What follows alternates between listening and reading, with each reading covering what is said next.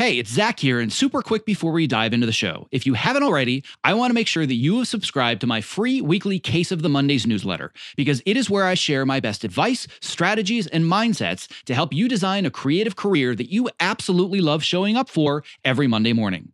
When you sign up, I'll even send you a bonus 5-day email course to help you clarify and prioritize the next small steps in your unique path to success. To sign up, just visit optimizeyourself.me/newsletter. All right, on to today's episode.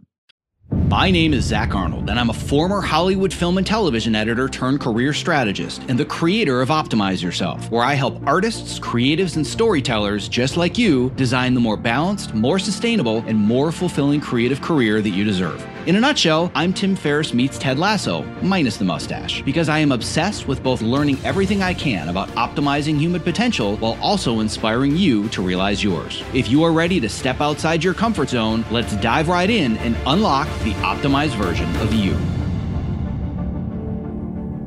Hello, and welcome to the Optimize Yourself podcast, where I share honest and candid conversations with best-selling authors, world-class athletes, Hollywood legends, elite experts in a variety of fields, as well as everyday people that are achieving extraordinary things. It means the world to me that with all the podcast choices out there, you have chosen to invest your valuable time, energy, and attention with me. Now, before we get started, don't forget to visit optimizeyourself.me/podcast so you can subscribe, leave a review, and so you can also download your unique customized podcast playlist, where I'm going to send you the 5 best expert interviews from our archives to help you achieve your specific goals. So on that note, without further ado, let's get right to today's guest.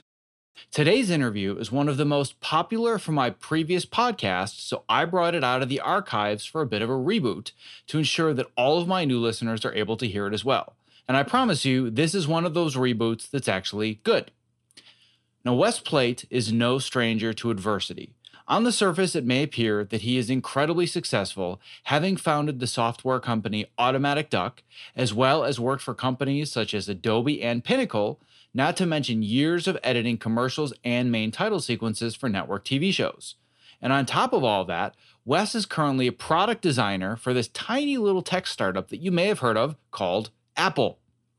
Beyond Wes's professional success is his personal achievements.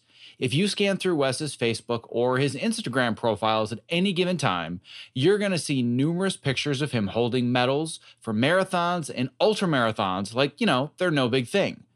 But the story that you're not going to see on Wes's social media pages or on his website's About page are the years that he lived with obesity, eating garbage, and worst of all, living with alcoholism that not only almost cost him his family, but also his life. In this episode, we discuss how Wes went from a high school athlete to being hospitalized for alcohol abuse in his early 30s to then running his first ultramarathon, which, by the way, is 50 miles with many half marathons in between. His amazing journey will inspire you to find the strength to achieve your own health and wellness goals, regardless of the obstacles in your way. And now, without further ado, my interview with Wes Plate. I'm here today with Wes Plate, and if his story today does not inspire you, then I highly advise you to go see your physician and check to make sure that you have a pulse, because Wes's story is pretty amazing. So, Wes, thank you so much for being on the show. It's an honor, Zach. Thanks for inviting me. So you and I have met a couple of times. We've had lunch together. We've chatted. You were actually in one of my very early test challenge groups for Fitness and Post. So we've kind of gotten to know a little bit each other more through cyberspace than in real space. Anybody that's been in the post-production industry for more than a few years, you may not have heard of Wes, but I pretty much guarantee that you've probably used a product that he has created called Automatic Duck. So let's just talk a little bit first about kind of who you are, what you do in the industry, what your background is, and then we'll get to what's so cool about the most recent part of your journey. Sure. I started out as an editor back in the mid-90s. I was editing on Avid, and I was an offline editor, which was a distinction that was common back then. I think that's less so these days. But I was an Avid offline editor that was frequently doing complex effects jobs that required me to sort of have maybe some rough green screens or various things. The challenge I often had was that my advertising agency clients would kind of put up a bit of a fit if they saw a really rough chroma key. And I would explain, you know, this is just Avid offline, you know, this is AVR 77 or whatever the video quality was back then. And Avid doesn't key very well, so don't worry, we're going to finish this all in a really expensive room and it's all going to look really good. And they're like, okay, that's fine, but we don't like the chroma key. It looks really bad.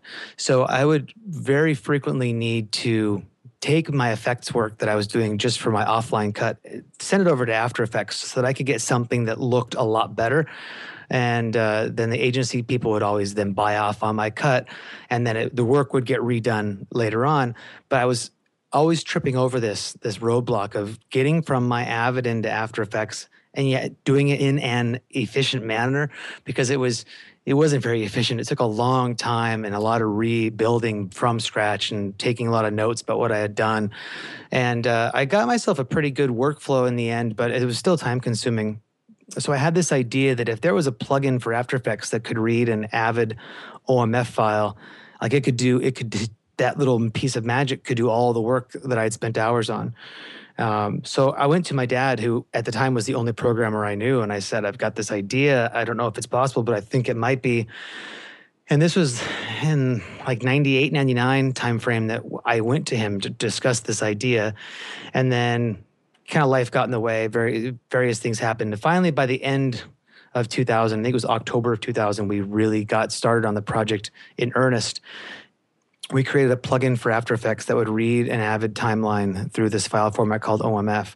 And then in 2001, NAB, we did our very first trade show, and we had a company that we called Automatic Duck. And it was just the start of what became well, now it's going on 14 years, but a very long journey of us creating tools that helped video editors and other digital artists get their work between different programs that didn't all by themselves talk well to each other. So we were sort of this Switzerland of helping all these different apps that didn't necessarily get along to help them get along in a way that users could work with them. And so that's kind of how Automatic Duck happened. It came out of my life as an actual video editor, needing something that didn't exist. And we were just sort of at the right place at the right time for that. So clearly nowadays, all of the programs that are in the world of editing and post-production, they all talk together perfectly. So there's no need for any type of Automatic Duck translation program. Would that be correct? God, I wish.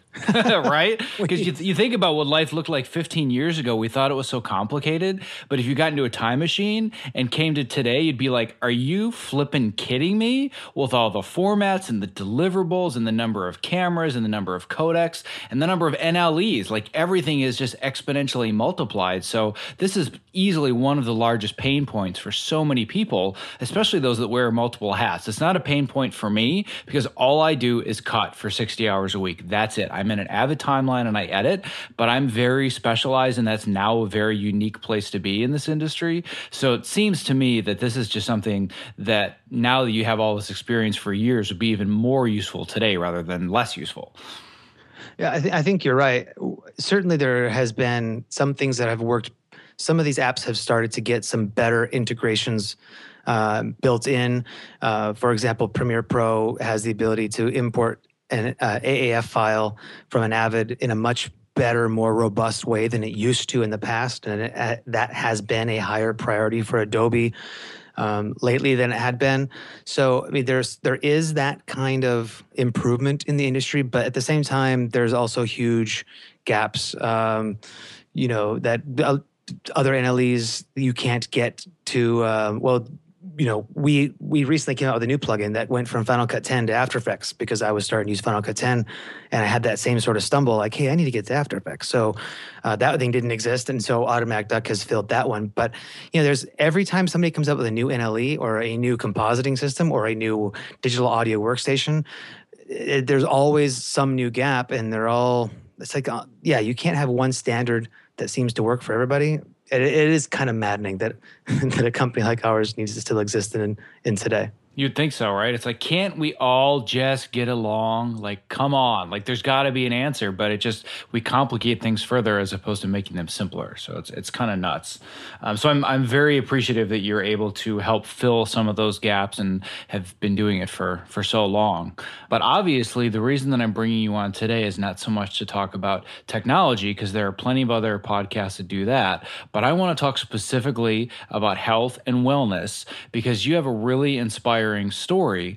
But what I want to do is start from the beginning. And obviously, based on the conversation that we've had so far, you're somebody that's obviously very much into the technology world, into the post-production world. So tell me, when you started Automatic Duck 15 years ago, what did your life look like from a health perspective?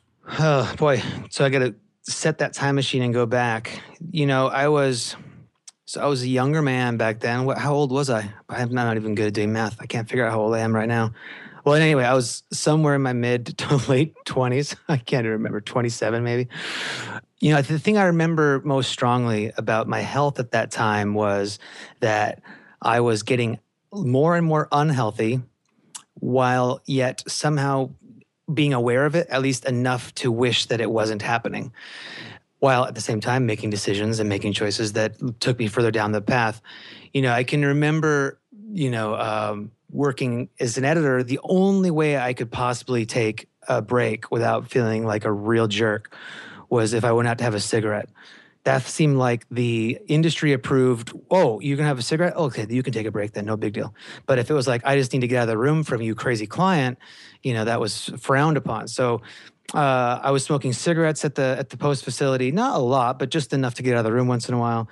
After work, I would go drink with my boss and other fellow artists. So there was a lot of alcohol involved in my life. I can also remember, as Automatic Duck was starting, you know, working well late into the night. And then, you know, it's at 2 o'clock in the morning. My brain is just really going because we've been thinking so hard all day.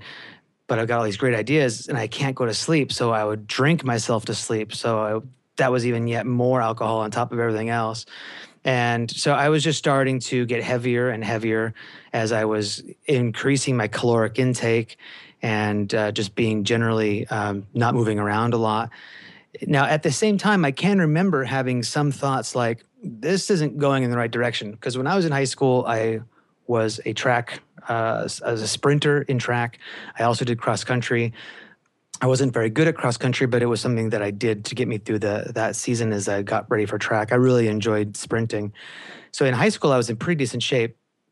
But then once in college, I was in pretty decent shape. But once I turned 21 and I had easy access to going to Costco and buying huge cases of beer, I started to run a lot less and exercise a lot less. And my weight went up. So when I was, you know, then professional, you know, doing all this alcohol infused lifestyle and just generally being not a lot of exercise, I wished I was able to do more exercise. And so once in a while, I would try to go for a run, try to recapture that spirit of my youth. But it was hard because I was so heavy. And so it was a non-starter so many times because I just couldn't get any momentum. And I could just, you know, it was snowballing on itself, just getting worse and worse and worse. And I think in 2007, that's when I think I got to my heaviest point. I was like 240 pounds. I don't think I got to 245, but I know I was definitely over 240. And I was just a very big person. And I actually had lost a bunch of weight when I got married in 2000. Well, maybe it was 2000. So right around the time Automatic Duck started, I actually had lost some weight just because of the wedding. I didn't want to look awful in the wedding pictures. But then a lot of that went right back on as soon as that little diet stopped. So I was definitely in this cycle of just so much bad stuff going in and not enough exercise and you know, good things happening. And but I can also remember really wishing it was different, but it was so hard to get out of that rut. So really what you've done is you've painted a very clear picture that you are somebody that at one point in your life, you had fairly good health when you were younger. Then all of a sudden you hit that point where you feel like you're invincible, you're 21, you're 22, you've just gotten out of school. You feel like nothing's going to change me. I'm on top of the world. I can hit the beer. I can work until 3 o'clock in the morning. Caffeine is going to keep me going, whatever it is. And all of a sudden you wake up one day and you're like, how the hell did I get to be 240 pounds? And I think this is a really good lesson for people that are listening, because I know that I have a fair amount of listeners that are in our age demographic, but there are also a lot of listeners that are younger. And I would give anything to have a time machine and go back to when I just graduated school and start hearing stories like these, because I've never had an issue with weight. I mean, I've been heavy and I'm actually a little bit heavier now than I would like to be, but I've never been over 200 pounds, so I've never been obese. But my struggle, which I've made very public, has always been depression and anxiety. And I thought I was bulletproof when I came out of college. And it only took 2 or 3 years of working in this industry to basically break me down to suicidal depression and not understanding how that happened. So I think hearing your story and where you started and knowing that you weren't just, quote unquote, the fat kid that got picked on, that's a really good thing for people to hear, because you started in a good place, went to a really, really bad place, and then came out of that, which we'll go to next. But I think that's a good lesson to take out of this so far, is that you went down this path based on choices that you made when you were still relatively young. Yeah, and I think that was always in the back of my mind, was this idea that how can I get back to that place where I used to be? And certainly I had that desire to get back to it. I didn't have the ability to overcome my dependencies and my addictions at the time. So it was a real struggle and I wasn't able to do it, but eventually I got there. Yeah, and the other thing that I want to mention too, that I think is, this is one of the things that makes me, literally makes my blood boil when I think about this, is when you said that, well, the only approved break in post-production is the smoke break. And my head just wants to explode, literally, that I can't even emphasize how frustrated that makes me, because it's so backwards, where you're just perpetuating the bad health by saying, well, yeah, okay, well, he's on a smoke break, so that's fine. But I feel guilty because I want to take a 15-minute break to walk around the block. And it's like, well, that's not efficient. You should be in front of your workstation pounding away at the keyboard, Mr. Keyboard Monkey, right? I literally felt that way today, right? Like, I'm buried in dailies. I'm doing studio network notes on a previous cut. I'm juggling all this stuff. We can't move our calendar because I'm literally in dailies on a show that's going to air in like a month. And I'm thinking, I need to get out of this room. I'm going to go crazy if I'm stuck in this 12 by 12 dark room for another 10 minutes. But there's this pit in my stomach saying, oh my God, I hope somebody doesn't knock on my door and see that I'm not there at 5 o'clock in the afternoon. And that mindset just has to change. And the fact that you felt the same way, but the solution was, well, as long as I'm smoking, then it's okay, right? But that's common. Like, that's not an uncommon way to think. Yeah, it's crazy that that's the way that was. Yeah, it was the way then, and it is now still that way. It's unbelievable. So yes, keep railing against that one. Yeah, and that's something that I really want to rally everybody that's listening to this show to help me change, because I can't do it by myself. But if we have more and more people just kind of say enough is enough, if I want to leave at 6 o'clock because I'm done, I'm not going to feel guilty about it. If I want to walk away for 15 minutes and get some air and I'm not going to smoke a cigarette, I'm going to be okay with that too. And if one person does it and then another person does it and then another person does it, then guess what? Producers are just going to have to accept the fact that editors need to get out and see sunshine like everybody else in the world. And then they can stop making jokes about how we're all white, even though we're all very white and pasty, myself included. All right. So one thing that really struck me about your story, not what you've mentioned so far, but is the way that you and I met and the way that our friendship developed, is I didn't know anything about your past being heavier. And I remember you were in the challenge group with me and we had lunch together and you were just kind of talking about your story and you were kind of struggling with sticking with the fitness stuff, but you're trying to do some more running and do 5K and a 10K. But then you randomly posted a picture on Facebook, and this was maybe 6 months to a year ago, of your old driver's license. Not to me, just in public, and I happened to find it. And I just about, and I said, oh my God, where in the world did this guy come from? Because it was the picture of you at 240 pounds and I didn't even recognize you. So that was when the light switch kind of went on in my head where I said, all right, this guy has figured something out and I want to know what it is that was going on in his head that got him to where he is today, meaning a year ago. And now where you are tonight, as opposed to where you were then, is another completely different journey. My sincerest apologies for the interruption, but if you're a creative professional who spends long hours at your workstation, not only is the following promo not an interruption, but listening has the potential to change your life. Because working with a TopoMat underneath you at a height-adjustable workstation is a game changer. Let's learn a little bit more from ErgoDriven co-founder and CEO Kit Perkins, creator of the TopoMat. The TopoMat is the first anti-fatigue mat designed specifically for standing desks. The real benefit of a standing desk is movement. We found bringing in this cushioned terrain under your feet, your brain just subconsciously engages and you wander around and you get that movement at the standing desk that you need without even having to think about it at all. People will come to me at an event or a panel and they'll say, I got the TopoMat because of you. Even when they had a mat, once they used this one, it was a total game changer. We've just heard time and time again that with Topo, we've kind of hit the sweet spot, that it's the right premium quality materials and a right shape that people are actually getting benefit out of this stuff. You spend more time here than anywhere if you do creative work the way that I do. So I would rather be driving around in a Ferrari than a Ford Pinto. And I feel like this is the Ferrari of the standing mat. One of the things you don't realize is that at a standing desk, your main interface to the world, your body's main interface to the world is the ground. If you're going to invest in anything at that Ferrari level, it should be what you're standing on. Well, my goal is that for anybody that is a creative professional like myself that's stuck in front of a computer for inordinate amounts of time of their waking life, they're doing it standing on a TopoMat. So you and I, my friend, one edit station at a time are going to change the world. I like it. That's a utopian vision I can get on board with. If you're a creative professional looking for a simple and affordable way to stay active, energetic, and focused while spending long hours at your height-adjustable workstation, I can't stress enough how important it is to have the right mat underneath you, which is why I continue to share the TopoMat as my #1 product recommendation. To learn more about the TopoMat and purchase yours, visit optimizeyourself.me/topo. That's TOPO. So let's go back to where you were at 240 pounds. You were drinking and you were smoking and literally drinking yourself to sleep and working until 2-3 o'clock in the morning, not able to slow your brain down. What was the turning point? What was the psychological trigger that made you say something's got to change? Because there was obviously the nagging thoughts of like, oh, I know I can do better. I know I should exercise. But whenever I speak to people or I read books about people's journeys, there's always a specific trigger or event.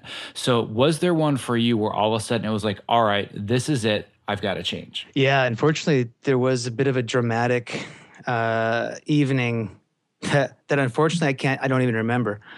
But what I do know about it is that it was, I believe it was the day after Christmas, or maybe it was Christmas, 2007.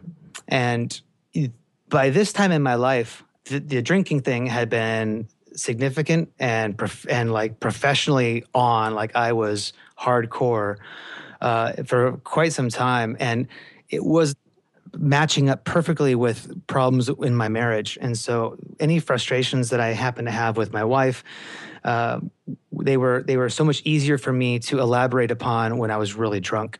And so I would get drunk, I'd get angry, and she would get the brunt of it. And so one night, it was the 26th of December, 2007, I got myself into an amazing state. She found me, this is for what she told me, I was on the back deck screaming at the barbecue. Something about the band was in the barbecue and I needed to do something. From there, my anger went into the kitchen where I kicked and did something to the refrigerator, which actually caused it to break. We had to buy a new refrigerator. I was like just not myself.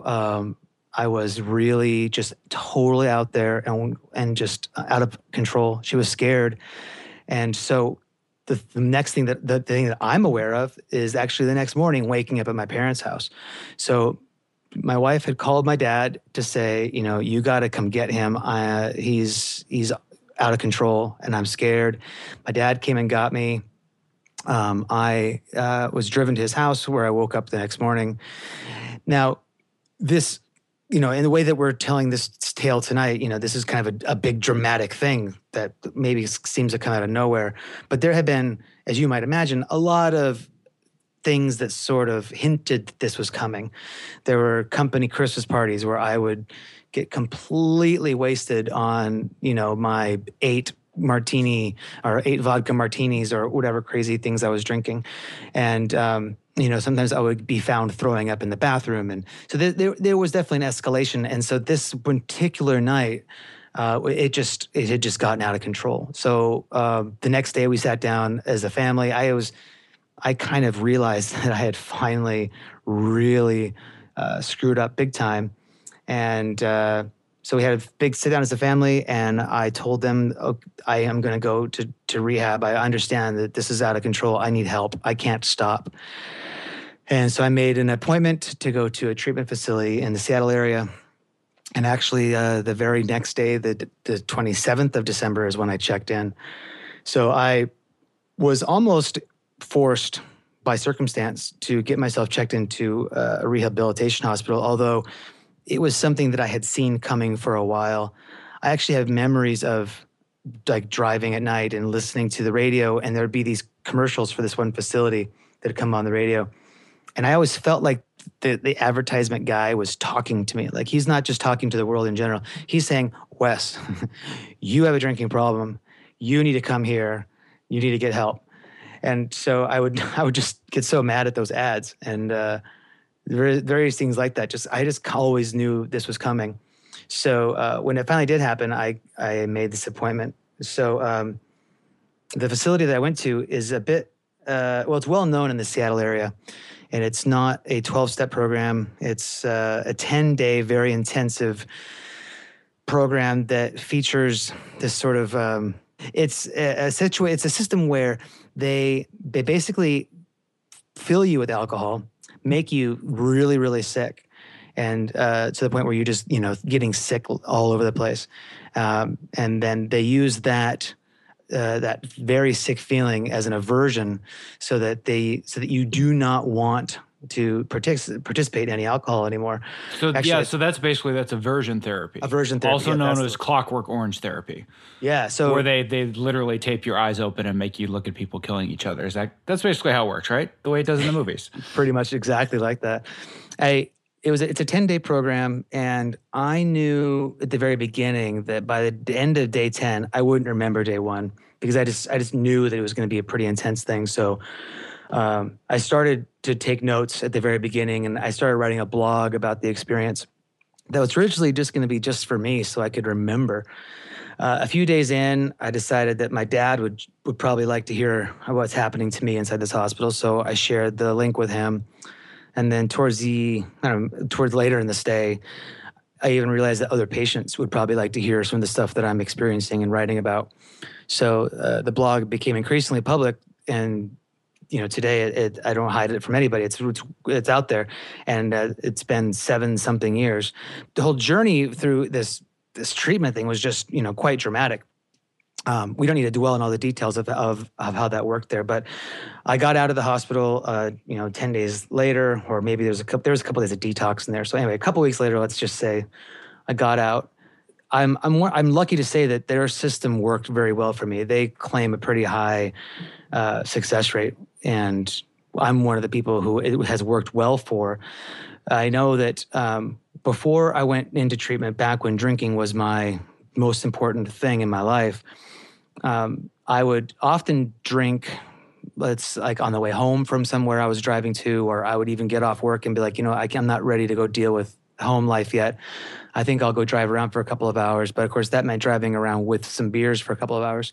So I had this whole drinking and driving thing down, and it was something that it wasn't even a question to me of like, is this safe or is it legal? That doesn't even matter. It was just something that I did. It was just ingrained in me. But that kind of came into focus as I left the hospital, because I was driving home and I stopped at a 7-Eleven to get something to drink, and I walked in, I went to the water section, bought myself a bottle of water, walked out, paid, and left. And as I got into my car, I realized, whoa, I didn't even look at the beer section. Like, it didn't even occur to me. And that was a major step in my life, because I I was a changed person from what I had been just a couple of weeks before that. But that marked the beginning of a new phase in my life. And as we said, I was pretty heavy when I went into the hospital. I don't remember how much weight I lost during it. I'm sure there must have been some, but I pretty quickly started to track my weight. I'm not sure when, but somewhere in my life during this time, I'm pretty sure it happened before I went to the hospital, I had started tracking my weight as a means to try to lose it. I think about that sometimes when I think about you, because I know that in the fitness and post challenge group, that was one of the big things that we started off with, hey, let's measure what's happening in our lives. And so I was measuring myself and tracking on a website that I believe is now defunct, but it was called Science Diet back then. It was created a graph automatically, which to me was magic, so that if you were doing well with your eating and your weight, you could watch this graph dive. But I was tracking things back then. So when I got out of the hospital, I was well in a position to be tracking my weight. So I'm out of the hospital. I'm no longer drinking alcohol, and I don't even want to, thankfully. But I do remember having a severe need for something sweet, some sugar, because I had taken a whole bunch of sugars out of my diet, like really quickly. And so back then I was eating a Ben & Jerry's pint of ice cream every single night. And yet I was still losing weight, and my chart was showing it. And eventually the ice cream slowed down, but within...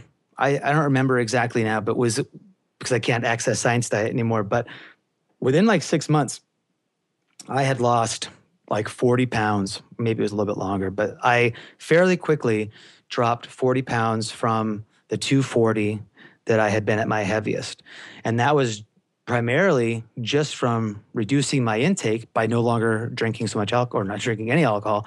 So the alcohol was such a huge, enormous injection of calories that once I took that out, I just naturally just lost tons and tons of weight. And I wasn't doing any exercise, or maybe I was doing some, but it wasn't of anything worth talking about now. But it was just that reduction in intake that made such a huge difference, so that, you know, years later, you know, I think it was 2011, I can remember, it was when I actually got myself a Wi-Fi enabled scale that made it much easier to do all this stuff. I was in a much better position, as I was much, much, much lighter.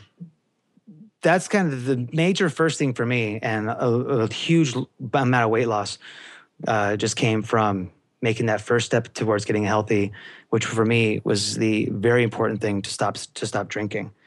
Well, the most exciting thing about this conversation is that you and I are going to be billionaires, because we've just discovered the best diet program ever, which is eat a pint of Ben & Jerry's every night for 6 months and lose 40 pounds. We're going to make millions of dollars off of this program. What can go wrong? Right? I mean, what that shows, all kidding aside, is just the amazing impact that drinking alcohol regularly can have just on your weight. There's so many other things that it can affect and snowball, as far as cognitive function. And obviously the drinking and the driving is just that can just spiral way out of control and ruin your life and ruin other people's lives. But just narrowing it down just to pure caloric intake and the immense effect that it had on your body, to the point where you were eating a pint of ice cream every night and still losing 40 pounds. If that doesn't give a wake up call, at least to a few people, I don't know what will, because that to me is just profound. I think at the time it kind of blew my mind. Like, what secret magic have I discovered? This should not happen this way. But at the same time, I wasn't really questioning it. It was kind of one of these things where it's like, hey, I feel like I need a pint of ice cream tonight. I'm going to grant myself that because it's a lot healthier than the alternative that I was doing a couple months ago. So let's just work through this, and eventually I'll get to the point where I don't need that ice cream every night. And, yeah, in fact, I still love Ben & Jerry's ice cream, don't get me wrong, but I cannot eat a whole pint now. Yeah, it's like, exactly. Even if I wanted to, I couldn't do it. So you basically went through your own version of aversion therapy, basically with the Ben and Jerry's. But what I do want to point out, which you've already kind of pointed out, is just the importance of quantification. And yes, this was the cornerstone of the challenge groups that I was running, and for the courses that I'm building now, which will be much more self-sufficient and be able to last longer and have a longer shelf life than the challenge groups. The biggest thing that I would always say is what you measure you can improve upon, because if you don't have a baseline and you don't have an understanding of what you're doing now, you have no idea how to make changes that will positively affect it. And like you said, one of the things you pointed out that I think was so profound, and most people may not pick up on it, is that part of the reason that you were motivated to lose the weight is because you like watching the little bar graph or the little graph go down, right? It's a really, really simple thing, but that's called a habit loop, where the cue is you weigh yourself, you see the line go down, and then that's the reward. So now you're going to continue doing the routines, whether it be the exercise, the changing of the eating habits, whatever it is. That's the routine that you put into the habit loop, and then your reward is, oh, cool, my graph is going down, right? It's really, really small, and it's not the kind of thing that anybody would think would lead to lasting change. But having that quantification can literally be the difference between not going anywhere or making profound changes in your life. And even the ice cream, again, is you're not eliminating the habit out of your life of doing, like you were doing the drinking before. So something would cue you to say, I need to take a drink. The routine would be the drink. And then the reward would be you feel the release of anxiety. You feel less pressure. You can deal with your family. You can deal with work stress. And you kept the habit loop, but you changed the routine. And instead of doing the alcohol, you did the ice cream. And obviously now you've eradicated that. My guess is there might still be something that's in that place, but it's obviously immensely healthier. And that's kind of where I want to go to next, because I really believe that when you dissect this journey, and this is not a journey that you and I had even talked about, so I had no level of preparation whatsoever. I frankly didn't even know most of this, so I'm even more impressed than I was an hour ago when we started. I think now you still have a very, very similar habit loop, but now the alcohol that became the ice cream has now become athletics, and you've kind of gone back to where everything started in high school. So now I want to jump to a couple of days ago, and then I want to fill the gap between right after you got out of rehab to how you got where you are now. But let's tell the audience, what was it that you just finished doing a couple of days ago? Yeah, on Saturday, October 3rd, I completed my first ultra marathon and ran a 50-kilometer race up north of Seattle called the Baker Lake 50K. And I finished it, and it wasn't easy. My time was 6 hours and 13 minutes, which for my first 50K is not terrible. And it was a remarkable thing. I can't believe I can actually say to you and to your audience, like, I am now an ultra marathon runner.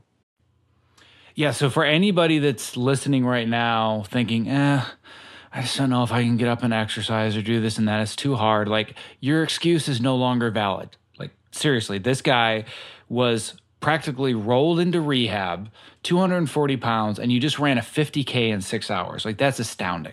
So I really wanted to bring that up to people that really feel like, oh, I just can't do it, or it's too much, or it's too overwhelming. If I had said to you in 2007, a week after you got out of rehab, hey, Wes, I want you to run a 50K, what would your response have been? Well, my first response would have been the same one that everyone else says to me, which is, how long is 50K? And then somebody would have said, oh, it's 31.1 miles. And then I would have said, you're crazy. Yeah, exactly. So that's what people do when they look at these goals. They say, I'm 240 pounds, and there's this guy that was on this podcast. He just ran a 50K, but that's not me. I can't do that. But what I'm trying to help people understand is that you absolutely can do it, but you have to break your goal into much smaller pieces, right? And this all comes from the Go Far framework that I have learned through the documentary film that I worked on called Go Far and through the program itself. But step one, when you create a goal, is that you have to take your ultimate goal and break it down into a series of much smaller ones. So let's go back to this point where you no longer were drinking alcohol and you said, I want to start moving forwards. Let's go through some of the baby steps, some of the changes that got you from that point to being able to run a 50K. Yeah. So, so we've already talked about how I got down to about 200 pounds. In 2011, I had, let's see, so I started losing more weight in 2011, and in the beginning of right around that time, beginning of 2012, I started to, I was now down to like, I can't remember, I could probably check on a graph somewhere, but I was now down to like 180, around in there. I had lost some more weight, and I was starting to get interested in exercising because I could tell that my body movements were easier to accomplish. It was just easier to move. And so I started just doing some simple jogging. By early 2012, I was working at Adobe Systems.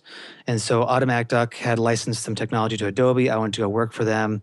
And a very good friend of mine who I've been friends with since the mid-90s, he also works at Adobe. He showed me his, actually, I think what I, how did he show it to me? I have to go back in time. I had seen a GPS track like on Facebook or something of a jog he had done. And I thought, oh, that's pretty cool. I like seeing where he ran on a map and GPS. And Zach, you've already mentioned I'm a technology guy. So I kind of got interested in this shiny object that he's talking about and this GPS thing. So I said, how did you do that? So he told me about his Garmin GPS watch. And that he had then uploaded the GPS information to this website called Strava, which is it's like a social network for exercising, running, and biking. And I was like, to me, that was very interesting. And just this technological piece of tracking the run in a way that to me was really beautiful, and seeing it on the map was intriguing. And so I decided that, if nothing else, this is going to be a carrot that I can hold out in front of me as I run. This is going to be the little thing that's going to motivate me, because I like these kinds of technological solutions and ways to make my life more interesting. So I bought myself a Garmin watch, and I started to do a little bit of running. And it was all very, very low key. I mean, I think I was running maybe a mile, maybe two.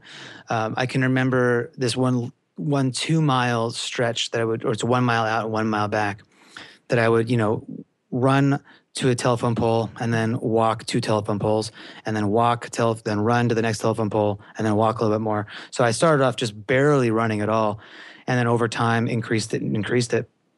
But this whole idea of tracking it made it so interesting to me and gave me just so much more motivation.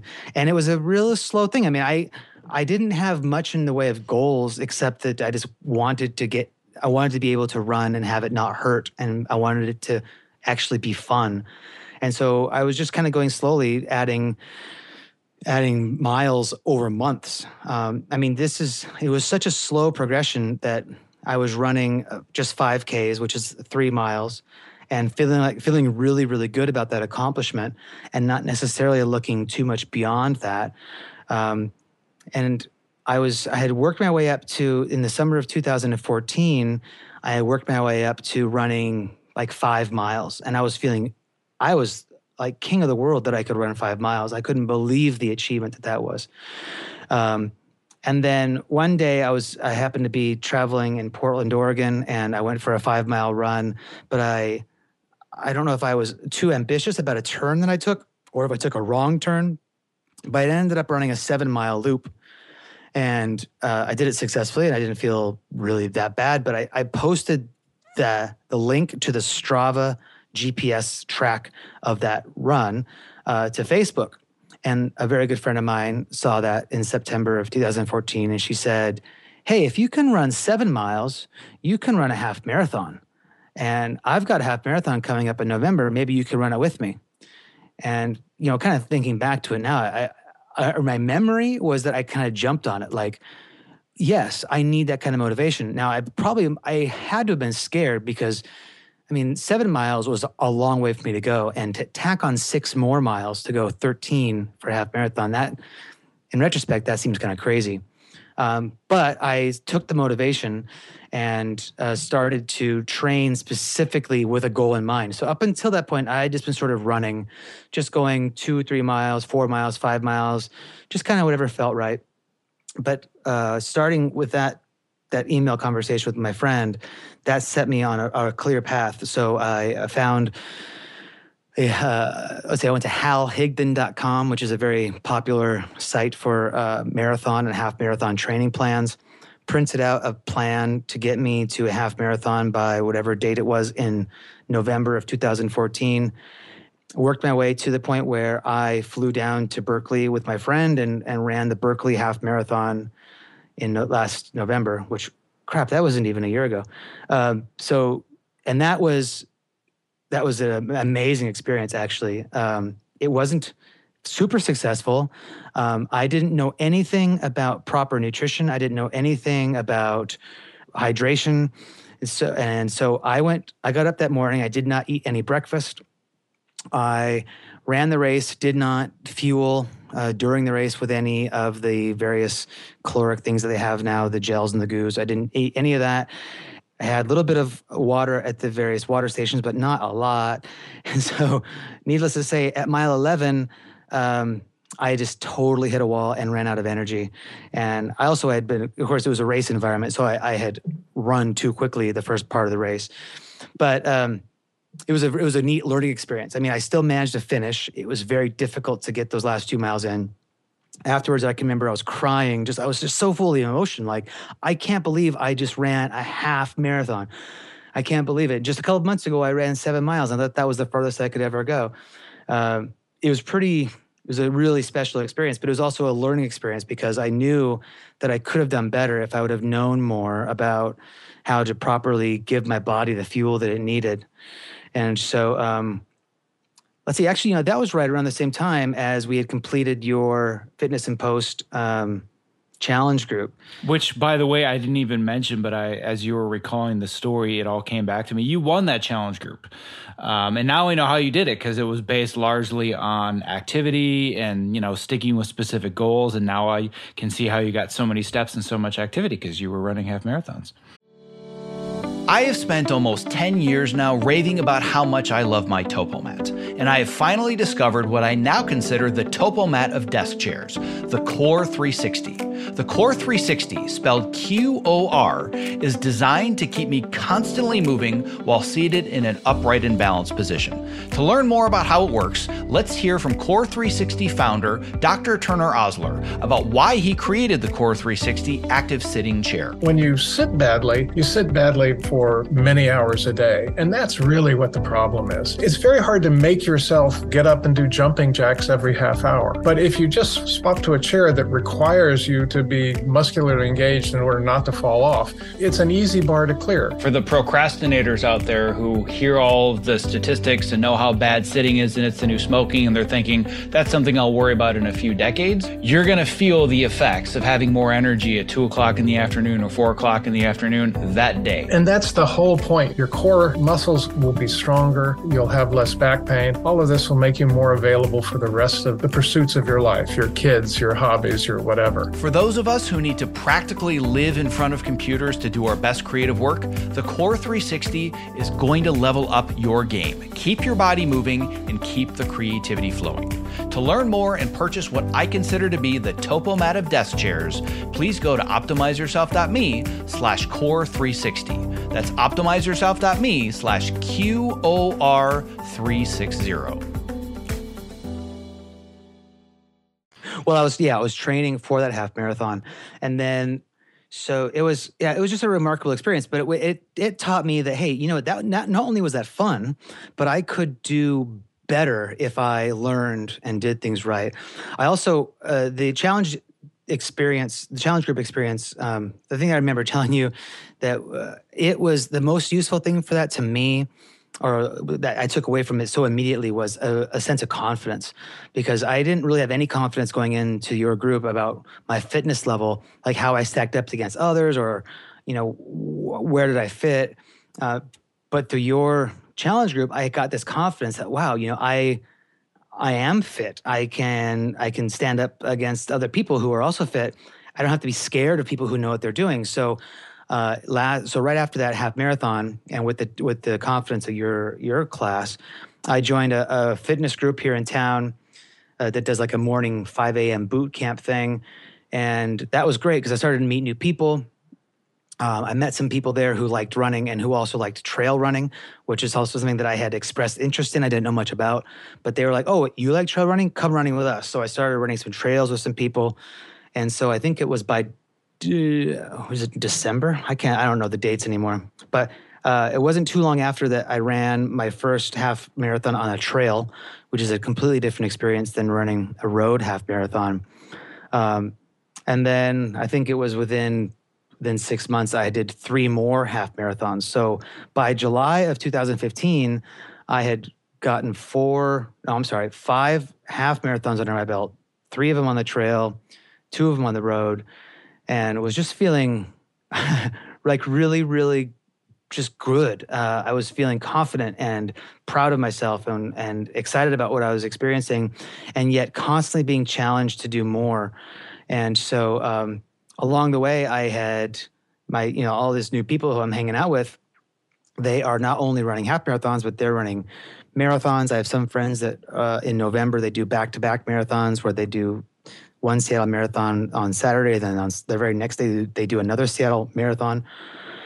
In July, a bunch of these friends, they ran a 50-mile race, and I was just so inspired, and I wanted to do that too.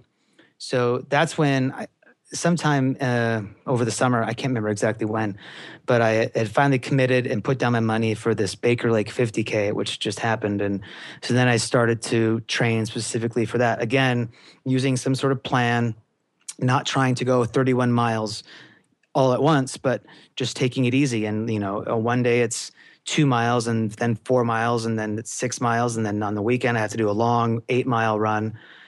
Now, of course, I'm to the point where a half marathon is something that I'm used to. So those numbers didn't scare me, but I did have to eventually build that up. So yeah, you make the comment that anybody can do it. And it's true, but you do have to sort of take it, like you say, and you have to break down the goal. So it was really helpful for me. And I found that by having a plan and sticking to some sort of schedule, that it was easy to add those miles on. It's still, these sorts of distances are not easy. My experience on Saturday at the race was the first half, the first 15 miles was it felt really good. I was running with this guy who he and I have trained together a bunch, and we were running probably a little bit faster than we should have, but it just felt so good. We were running with other people, and one of the things that's really fun about a trail run is that, at least in my experience, they tend to be more social than road races. So, we're talking to the girls who are running up ahead of us and talking to the people behind us. And we're just talking and running. But when I got to the aid station at mile 15, I stopped I wanted to change my shirt. I wanted to change my socks, and I ended up changing my shoes just because why not? And it got some food in me and some stuff, but my legs started to cramp up, which was a new experience. I hadn't had that before. But then, unfortunately, the whole second half of the race, the last 15 miles, my legs just were cramping and hurting so bad. And then it just became it was just a mental thing to just push past it, to keep going. Part of it was I thought to myself, well, on Tuesday night, I'm talking to Zach, and I can go on the podcast and tell him that I finished the race, or I can go on the podcast and tell him that I didn't finish. So I'm going to keep on going. So this conversation we're having right now was definitely a motivating factor. Well, I'm glad that I could be a contributor to giving you that level of accountability and making you that much more miserable. Yeah, but that's the story. Well, it's a really, really inspiring story, and I think that one of the things that it certainly brings up that I think is a mental barrier for so many people, especially when they're in the place right now where you were 7-8 years ago, is saying, well, my body's just not capable of these things. And what people really need to understand, and it's one thing to know the information and see the science, and it's another to have to experience it, but your body is capable of 100 times more than you think that it is. What's stopping you from doing the things that you think you can't do is your mind. It's all mental. And in your mind, you were thinking, well, I'm at mile 15 and I'm only halfway done, and I'm already in pain and I'm already cramping. And you're thinking, well, my body just can't do it. Like, my legs can't do it. My legs hurt. I can't deal with the pain. But once you kind of dialed into the mental side of it, you were able to get through. And I'm guessing, my assumption would be that as soon as you hit mile 31 and as soon as you hit the finish line, that was it. Your body just gave out and was done and said, I can't do another 10th of a mile. Would that be a fairly accurate assessment? It was pretty close to that. I actually have I was surprised at the finish line by my parents, which was a really nice special thing for someone to be there for me. My dad shot some video of me coming across the finish line, and I was looking at it, and I looked strong. I mean, I was coming in quick. I was pushing it. I came into the finish, and then, you know, I can remember then when they came over to greet me, and I'm like talking to people that I could then barely stand. And so I actually went and found a place to sit down, and my legs were shaking, and I was shaking. And it was, I later did try to get up and move around a little bit, but I was moving so slow. Yeah, my body, after mile 31, when I crossed the finish line, it was like, yeah, we're going to stop now. And the amazing thing is that it really wasn't, I mean, yes, it was your body and your body was tired, but if you had said, well, I know that it's 36 miles, your body would have gone to 36.1 miles and it would have collapsed. If you were doing a double marathon, you would have gotten to whatever it is, 52 point, whatever, 54, whatever the number is. I'm not good at math. That's why I'm an editor. But whatever that number is, you would have gotten to that point and then you would have collapsed. So really is so much more mental than it is physical.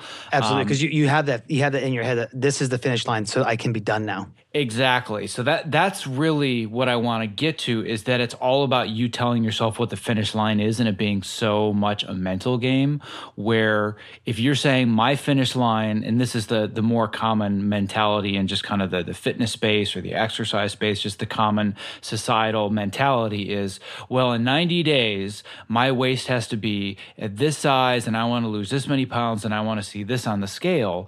But if they're not getting immediate results and rewards, it's like, well, I can never do that. That it's just, I'm not capable of it, right? There's just something about me that's different and I'm just failing and I can't get there. But it's all about finding the mental barriers that you need to get over. And you knew that I had to get to 31 miles and your body, you could have done double, right? With the shape that you're in, you could have done double the mileage, but your mile said at 31, I'm done. So your body collapsed and it was finished, right? But it's all about the mental barrier. And I think that the other thing that I really want to get into, and I know that we're getting close to the end, but if the show goes long, I'm totally fine with that. But I think that the other component of this that I really want to dial into is, we've talked about how you got to this place because you had a specific goal and it was based on accountability. Because up until you started getting into the half marathons, you were just kind of dabbling and saying, oh, I'm starting to feel better. My body's starting to feel like it's moving easier. I'm enjoying this, right? I like the carrot of seeing the graphs and the little things of me running around town. But it was the accountability factor that got you to take it to the next level. So that's one of the major components of trying to find lifestyle changes that fit, as opposed to I'm going to do this crash course diet or exercise program. It's finding that long-term thing that's going to make it stick. But the thing that does that is the accountability. But the other component that I want to talk about a little bit and really drill down even deeper is that if you don't have a why, you're not going to stick to it either. And if your why is you want a thinner waistline and you want the number on the scale to be down, there's a 96% chance that you're going to fail. But your why, I'm guessing, was much different based on your past experience. So when you started dabbling or you started to push into these races, what is the deeper why where you woke up and said, this is why I'm choosing to do this today? Oh, well, I haven't really thought about that, Zach. Well, early on, my why was the waistline. You know, I had lost a bunch of weight. I wanted to lose more. I can remember sort of starving myself and watching the scale recording dip down, you know, watching the graph go down and feeling really good about that. It's like, oh, I may not have eaten today, but I lost weight, and that's even more important. And I know, you know, I realize now that that's not healthy, but at the time I was thinking that way. And of course the downside to that was that anytime then I would eat, my weight would then go back up a few pounds and I would feel terrible about myself. Since I've been so much more active and had this much more proactive plan for just overall health, you know, my weight kind of fluctuates, but at the same time, it's generally in the same, like within the 5 pounds of itself, just because I just find I'm so much more healthy and I'm eating healthier, everything about what I'm trying to do. I'm not even necessarily having to try to want it. I want to be healthy. It's just my brain is just as something else, a different switch is on or something. But I think that once I had decided I wanted to do these longer runs, I really felt a compulsion that I needed to do it. And I don't know that I can explain it in any way that makes more sense than just I I felt a drive. And the more I looked into the racing, these very long runs, it just felt like, oh, that's the thing that I need to do. Like, it just felt so comfortable. And so I just sort of continued on the path to seeking that, because it felt I was being drawn towards it. Well, let me try and drill down even one level deeper. And I might be putting words into your mouth. And if I am, you can stop me and say that I'm totally wrong. But I'm gonna try and drill down one level even deeper, because this is really one of the core components of what I try to do in the challenge groups and what I'm really going to be doing in the courses that I'm going to create for people in the industry to instill these habits is... You talk back to your story that you had in 2007, where it was Christmas, or it was the day after Christmas, and you scared your wife and you scared your family. But one component that you haven't talked about yet at all that I know exists in your life is that you have a daughter. Yes, that's right, I do. So I'm guessing, and again, if I'm putting words in your mouth, you can stop me, but I'm guessing that after having been through that in 2007 and seeing the person that you were, there's a component of this that is, I have to be a responsible father and I have to be a role model. And you may not have sat down and said, all right, I'm going to plan out the next 7 years of my life. And one of my goals is that I would like to be a more responsible father and a better role model to my daughter, right? But I'm guessing that that is one of the strongest and, a very driving force in the decisions that you're making, even if you haven't consciously made it. Because I would guess that there's a part of you that's saying, well, whatever it was that happened in 2007, I don't want anybody in my family, especially my daughter, to ever go through that again. Yeah, she is a major source of inspiration for me now. And you're right, I do so much, or when I do these things today, part of it is so that I can show her through example what is possible, physically, fitness-wise, or setting your mind to something, having a goal. I want her to see a healthy lifestyle that is not only healthy and that's a reward, but is also fun outside of the health rewards of it. And just because I know that so many times people they like to poo-poo health things as, oh, well, that's not very fun. Well, actually, it can be a lot of fun. And so, yeah, I wanted her to see all the good stuff that I'm getting out of it, and I want to inspire her. And yeah, I'd never want her to have to go through the pain that I had to go through in the past. So hopefully my having lived that can hopefully shy her away from it. But yeah, I want to create for her, or I want to show her a better way. Yeah, and I think that it's so important for people to be willing to really sit down and ask themselves those harder questions. And that's one of the things that really got me to the point where I am and where I continue to go, is I stopped thinking about the short-term gains and, ooh, I want this, or ooh, I want that.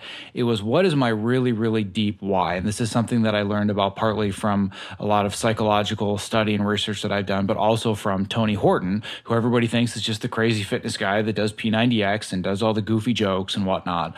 But he's a brilliant man, and he really knows what he's doing. He just does it in a very fun, lighthearted, digestible form, which I think, to his detriment, makes it harder for some people to take him seriously, which I think it's unfortunate for him in that sense, but he's also immensely successful with these programs. But when you really start to talk to the guy, or you read his book, you realize that he goes much, much deeper into the psychology of why people are successful or not successful with their exercise programs, with their diets, with their lifestyle changes.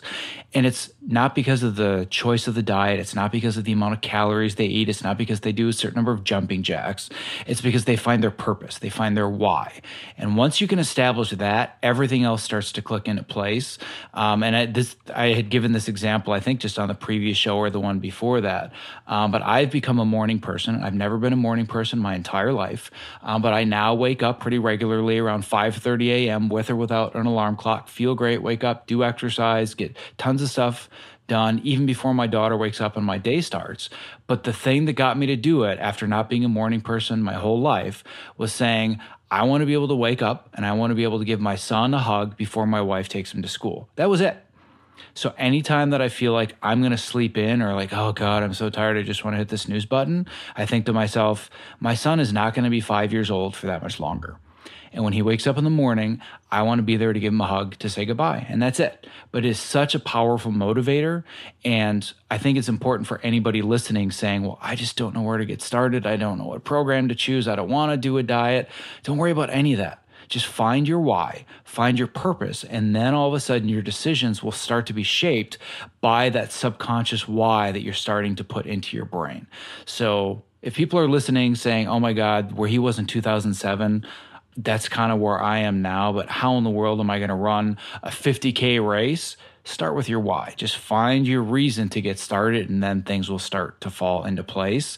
And I think it's great that we got to be able to kind of drill down and do it and even help you discover what that why was that maybe you weren't even consciously thinking about. But there's no question in my mind, and hopefully not in yours either, that a lot of your why had nothing to do with scales or graphs or races or anything else. Yeah. And it's in, my daughter is 12 years old now. She's in seventh grade, and she's in this accelerated growing up program where she wants to be 21 tomorrow.